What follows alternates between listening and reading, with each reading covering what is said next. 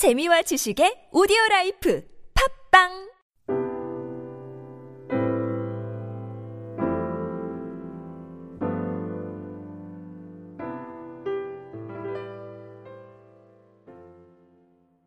오늘 우리가 함께 읽은 이 말씀 중에서 우리가 아주 충분하게 이해를 해야 되는 아주 중요한 단어가 어, 두 가지가 나옵니다. 4절에서부터 6절 말씀에 있는 그 말씀 중에 있는데요. 그 4절 말씀의 처음에 시작이 이렇게 됩니다. 어리석은 자는 이리로 돌이키라. 또 지혜 없는 자에게 이르기를 이렇게 됩니다. 그래서 오늘 이 4절 말씀에 있는 말씀 중에 두 가지 하나는 어리석은 자, 그리고 또 다른 하나는 지혜 없는 자라는 이 두 단어의 밑줄을 하나 그어 주시기를 바랍니다. 오늘 우리 이 두 단어가 오늘 함께 나눌 말씀의 핵심이 되는 그 단어들입니다. 이 하나는 어리석은 자이고 또 다른 하나는 지혜 없는 자라고 하는 이 말씀에서 우리 어리석은 자는 지혜로 다시 돌아오라, 돌이키라라는 그 말씀을 주시고요. 또 지혜 없는 자, 이 지혜 없는 자는 생명을 얻고 지혜가 주를 지혜가 주는 그 교훈에 따라 새로운 삶을 살으라고 지금 요구하고 있습니다. 자, 우리가 이 말씀에서 우리 어리석은 자에 대해서 우리가 좀 먼저 살펴보도록 하겠습니다. 어리석은 자라면 어떤 사람을 말하고 있을까라는 것을 우리가 생각해 보아야 합니다. 흔히들 어리석은 자라고 생각하면 우리가 생각하는 것은 사물의 이치를 제대로 잘 이해하지 못하는 사람, 이런 사람을 보통 우리가 어리석다라고 표현을 하죠. 또는 학습하는 능력이 좀 부족하다라고 생각되는 사람, 이런 사람들을 보고 어리석은 자다라고 이야기합니다. 그런데요, 이 성경에서 말씀하시는 그 어리석은 자는 이런 사물의 이치를 파악하는 데서 좀 부족하거나 또 아니면 그 학습하는 그 능력이 부족한 사람을 어리석은 자라고 표현하고 있지 않습니다. 히브리 원문에서 말하는 이 어리석은 자라는 마음의 문을 열어놓고 사는 사람을 의미합니다. 자신의 마음을 활짝 열어놓고 사는 사람, 이 사람을 히브리 원문에서는 어리석은 자다라고 표현을 합니다.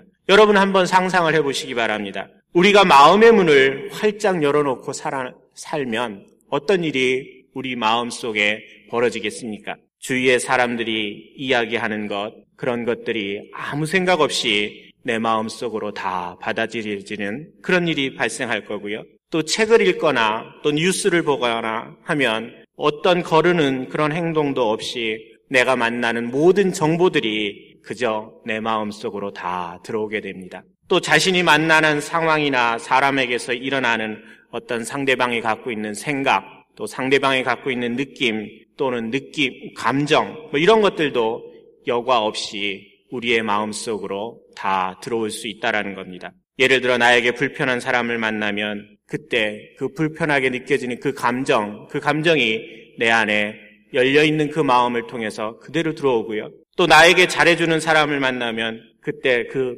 만날 때의 순간적인 기쁨, 그것이 내 안에 그대로 들어옵니다. 또 나에게 편한 사람을 만나면 만족을 내가 저장하고요. 또 조금만 어려운 상황을 만나면 그때는 또 좌절이라는 것이 내 마음 속으로 찾아 들어오게 된다는 것입니다. 그래서 이러한 마음을 가진 사람의 모습, 마음을 활짝 열어놓고 주변의 상황이나 여건이나 만나는 사람에 따라서 영향을 받는 그 나의 마음의 상태를 갖고 있는 사람들을 우리가 일상적인 언어로 좀 바꾸어 표현하면 이렇게 표현할 수 있을 것입니다. 귀가 얇은 사람, 그죠? 또, 또 다른 표현은 주관이 없는 사람, 또는 분별력이 없는 사람, 또는 일관성이 없는 사람, 조금 더 심하게 좀 표현하면 줏대가 없는 사람이라고 표현할 수 있습니다. 이러한 모든 표현들을 한마디로 우리가 정리하면 미성숙한 사람입니다. 자신의 마음 속에 들어오는 이 생각이나 느낌이나 감정이나 이런 것들을 걸러내지 않으면 우리는 다른 사람들에게 쉽게 미혹될 수 있습니다. 또 주변의 상황이나 환경이나 변화에 따라 쉽게 요동치는 그런 자기 자신을 발견하게 됩니다. 그래서 성도 여러분, 우리가 잘 기억해야 합니다. 누구나 그 마음에 들어가서 둥지를 틀 수 있도록 마음의 문을 활짝 열어놓고 사는 사람, 이런 사람이 어리석은 사람입니다. 또 우리가 오늘 말씀에서 주목해 보아야 하는 두 번째 또 다른 사람의 모습, 그, 말, 그 사람의 모습은 지혜 없는 자의 모습입니다. 지혜 없는 자요. 또 히브리 원문에서 이 지혜 없는 자를 문자적으로 해석을 하면 이렇게 해석할 수 있습니다. 마음이 없는 사람. 마음이 없는 사람이라고 우리가 직역을 할 수 있습니다. 마음이 없는 사람이라는 것은 어, 이렇게 표현합니다. 육체적인 욕망에 사로잡혀서 이성적인 판단 능력을 상실한 상태로 살고 있는 사람입니다. 마음이 없다라는 것은 우리가 쉽게 생각하면 생각이 없다라는 사람입니다. 생각이 없다라는 것과 동일한 겁니다. 생각이 없다라는 것. 다른 말로 표현하면 내 마음대로 이성에 이끌려서 사는 것이 아니라 육체적인 정욕이나 욕구에 따라서 살아간다라는 사람입니다. 그래서 자신이 느끼는 대로 행동하고요. 또 자신이 하고 싶어 하는 대로 살아가는 사람의 모습입니다. 그래서 지금까지 저희들이 자문이라는 이 걸 쭉 읽어왔잖아요. 그래서 5장에서 7절까지, 7장까지에 있는 내용을 다 통틀어서 오늘 읽은 말씀에 있는 것처럼 지혜 없는 자의 모습을 설명한다면 지혜 없는 자는 자신의 정욕에 이끌려서 살아가는 사람입니다. 마음에 그 어떠한 통제도 받지 않고 오직 육체적인 정욕이라는 것 거기에 끌밀려서 살아가는 그 사람, 그 사람을 우리가 지혜 없는 자다라고 표현할 수 있다라는 겁니다. 우리가 세상에서 얘기하는 오욕 칠정이라는 게 있습니다. 재물욕, 명예욕, 또 식욕, 수면욕, 세욕 이런 다섯 가지의 인간의 필수적이다라는 이 욕구에 끌려서 살아가는 이런 사람이 우리가 지혜 없는 자의 모습이고요. 또 일곱 가지 정의라는 거 있죠. 기쁨, 성냄, 근심, 두려움, 사랑, 또 미움 이러한 감정에 이끌려서 살아가는 이러한 사람들 마음이 없는 사람입니다. 이러한 사람이 지혜 없는 사람이라는 겁니다. 그래서 지금까지 드린 말씀을 좀 간단하게 정리를 해보면 이렇습니다. 마음의 문을 활짝 열어두고 사는 사람, 그 사람은 어리석은 사람이고요. 마음의 통제 없이 살아가고 있는 사람, 그런 사람은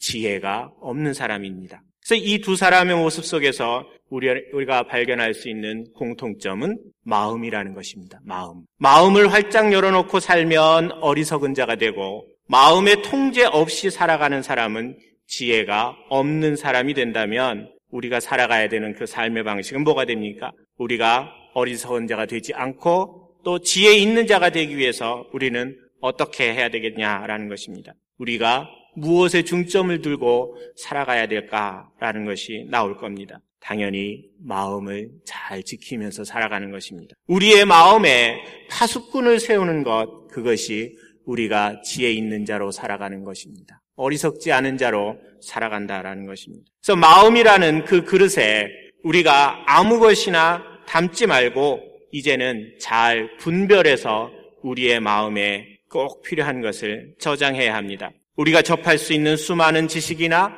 정보나 생각이나 느낌들 중에서 이제는 잘 분별해서 우리의 마음에 담아야 된다라는 겁니다. 그리고 동시에 우리의 삶은 이 육체적인 욕구를 따라서 육체적인 욕구를 추구하면서 사는 그런 삶이 아니라 마음에 담긴 그 내용에 따라 이제는 살아가야 된다라는 것입니다. 이것이 지혜 있는 자의 삶의 모습입니다. 자, 그렇다면 우리가 이제 우리의 마음의 그릇에 무엇을 어떻게 담아야 될지 이거를 좀 한번 생각해 보겠습니다. 성경 본문 말씀에서는 두 가지 방법을 오늘 말씀하시고 있습니다. 하나는 오늘 본문에 나오는 지혜의 부름에 응답하는 방법입니다. 다른 하나는 미련한 여인의 부름에 응답하는 방법. 이 두 가지 방법 중에 어느 한 방법을 사용해서 우리는 우리의 마음이라는 그릇에 무엇인가 내용을 담아야 된다라는 것입니다. 자, 먼저 지혜의 부름을 한번 보십시오. 1절에서부터 6절까지의 말씀 우리가 함께 다시 읽겠는데요. 좀 내용이 좀 많으니까요. 천천히 또박또박 생각하면서 한번 읽어보시기 바랍니다. 시작. 지혜가 그의 집을 짓고 일곱 기둥을 다듬고 짐승을 잡으며 포도주를 혼합하여 상을 갖추고 자기의 여종을 보내어 성중 높은 곳에 불러 이르기를 어리석은 자는 이리로 돌이키라. 또 지혜 없는 자에게 이르기를 너는 와서 내 식물을 먹으며 내 혼합한 포도주를 마시고 어리석음을 버리고 생명을 얻으라. 명철의 길을 행하라 하느니라. 지혜의 초청에 지금 응답한다라는 것. 그것은 우리의 마음 문을 지혜를 향해서 열어두는 것을 말합니다. 세상의 소리나 사람의 소리나 나의 감정의 소리를 향한 나의 마음의 문을 이제는 닫아두고요. 지혜가 들려주는 그 음성, 그 음성을 듣는데 우리의 마음을 열어두는 것입니다. 그렇게 되면 우리의 마음은 이제 지혜가 주는 풍성한 식물을 먹을 수 있습니다. 또 지혜가 주는 맛있는 포도주를 마실 수 있습니다. 세상에서 먹고 마실 수 없었던 지금까지 경험할 수 없었던 그 풍성함과 또 만족함과 자유라는 것을 경험할 수 있게 된다는 것입니다. 이뿐만이 아닙니다.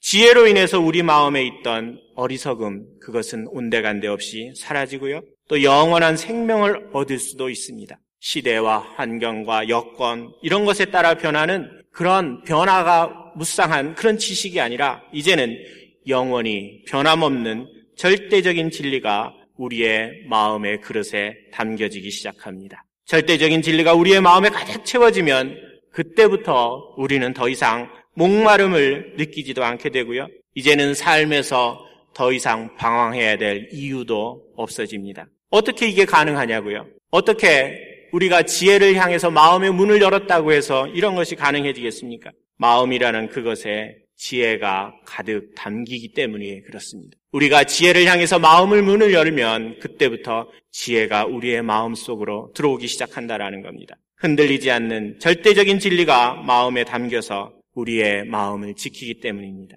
마음의 그릇에 가득 찬 그 지혜는 삶의 변화를 이끄는 하나의 원동력이 되고요. 또 새로운 삶을 살게 하는 힘이고 에너지가 됩니다. 그렇다면 우리가 다음에 던져야 되는 질문은 이것입니다. 우리에게 영원한 생명을 주고 또 삶의 변화를 이끄는 그 지혜, 그것이 무엇이냐라는 겁니다. 우리 10절 말씀 우리 함께 같이 읽겠습니다. 여호와를 경외하는 것이 지혜의 근본이요 거룩하신 자를 아는 것이 명철이니라. 아멘.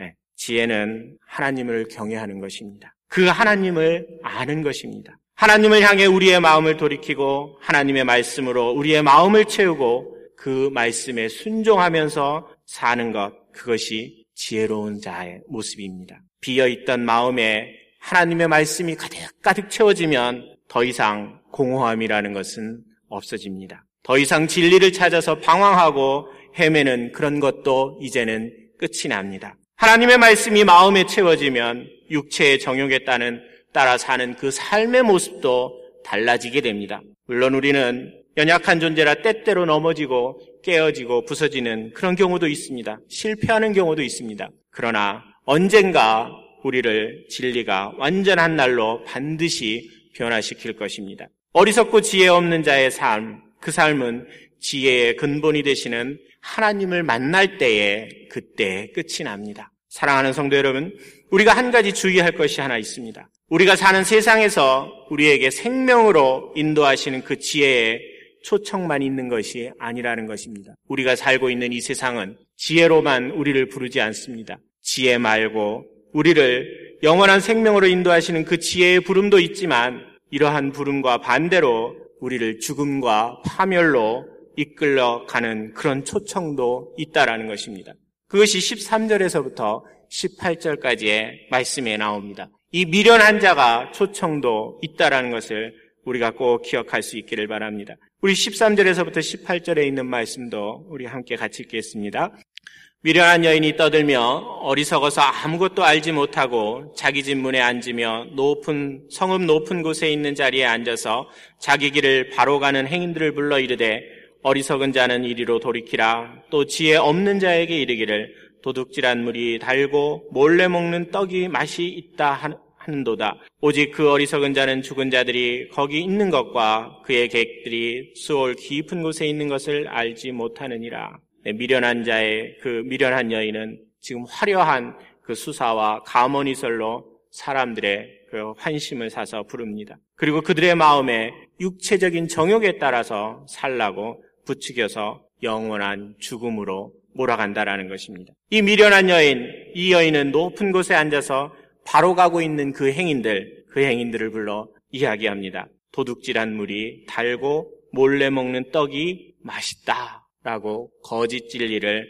심어줍니다. 그들에게 죄로 유혹하고 이끌고 가는 그 패망의 지름길로 가는 그 인도함을 하고 있다는 것입니다. 이러한 미련한 여인의 초청에 응하면 그때의 결과는 파멸이고 영원한 죽음입니다. 앞에서 말씀드린 지혜의 그 길에, 지혜의 초청에 우리가 응하면 그때는 생명을 얻을 수 있지만 이 미련한 여인이 지금 초청하는 이 초청에 우리가 따라가면 우리가 가는 종착지에는 죽음이고 영원한 파면이라는 것입니다. 이 초청에 응하는, 응하는 자는 자기도 모르게 결국 이 땅에서부터 지옥의 삶을 살기 시작하는 것입니다. 우리의 삶에는 항상 두 가지의 갈래길이 있습니다. 우리는 이 두 가지 갈래길 중에 어느 하나를 선택하며 살아갑니다. 생명으로 인도하는 지혜의 길과 죽음과 파멸로 부르는 미련한 여인의 길 중에 어느 것을 선택하면서 살아갈 것인가? 그것은 저와 여러분의 몫입니다. 에덴에서 하나님께서 함께 하셨던 아담과 하와 앞에도 생명나무와 선악과라는 그 두 가지 선택의 길을 두셨습니다. 하나님께서 먹지 말라 하셨던 그 선악과를 선택한 아담과 하와의 그 미래가 어찌 되었는지 우리는 꼭 기억할 필요가 있습니다. 오늘 하루를 살면서도 수많은 선택의 순간을 우리는 분명히 맞이할 것입니다. 하나님의 말씀으로 우리의 마음을 채우고 그 말씀에 의지하여 살아갈 것인가? 또는 미련한 여인이 들려주는 이 세상의 목소리와 기준을 우리의 마음에 담고 육체의 정욕을 추구하면서 살 것인가? 그것은 우리가 선택하고 고민하고 기도해야 되는 기도의 제목입니다. 연약하기 짝이 없는 양들도 자기 목자의 음성에만 기울이며 쫓아가고 있습니다. 지혜의 근본이 되시는 하나님의 말씀만 우리의 마음에 담고 그 말씀에만 순종하는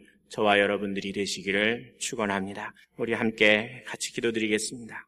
하나님 아버지 감사합니다. 우리의 앞에 놓인 두 가지 갈래길, 생명으로 인도하는 지혜의 길과 또 죽음과 파멸로 부르는 우리 미련한 여인의 길 중에 우리는 항상 하나님의 말씀인 생명의 길, 지혜의 길을 선택하는 저희들 되게 하여 주시옵소서. 오늘의 삶 속에서 하루하루를 걸어갈 때에 하나님 우리에게 밝은 빛으로 인도하여 주셔서 저희들이 온전히 하나님께서 주시는 그 지혜의 길만 선택하며 영원한 생명의 길, 하나님 주신 그 은혜와 복을 누리는 하루 되게 하여 주옵소서. 모든 말씀을 예수님의 이름으로 기도드립니다. 아멘. 오늘 우리 교회의 영적 성장과 성숙을 위해서 같이 기도드리겠습니다. 특별히 오늘 우리 자신의 삶을 위해서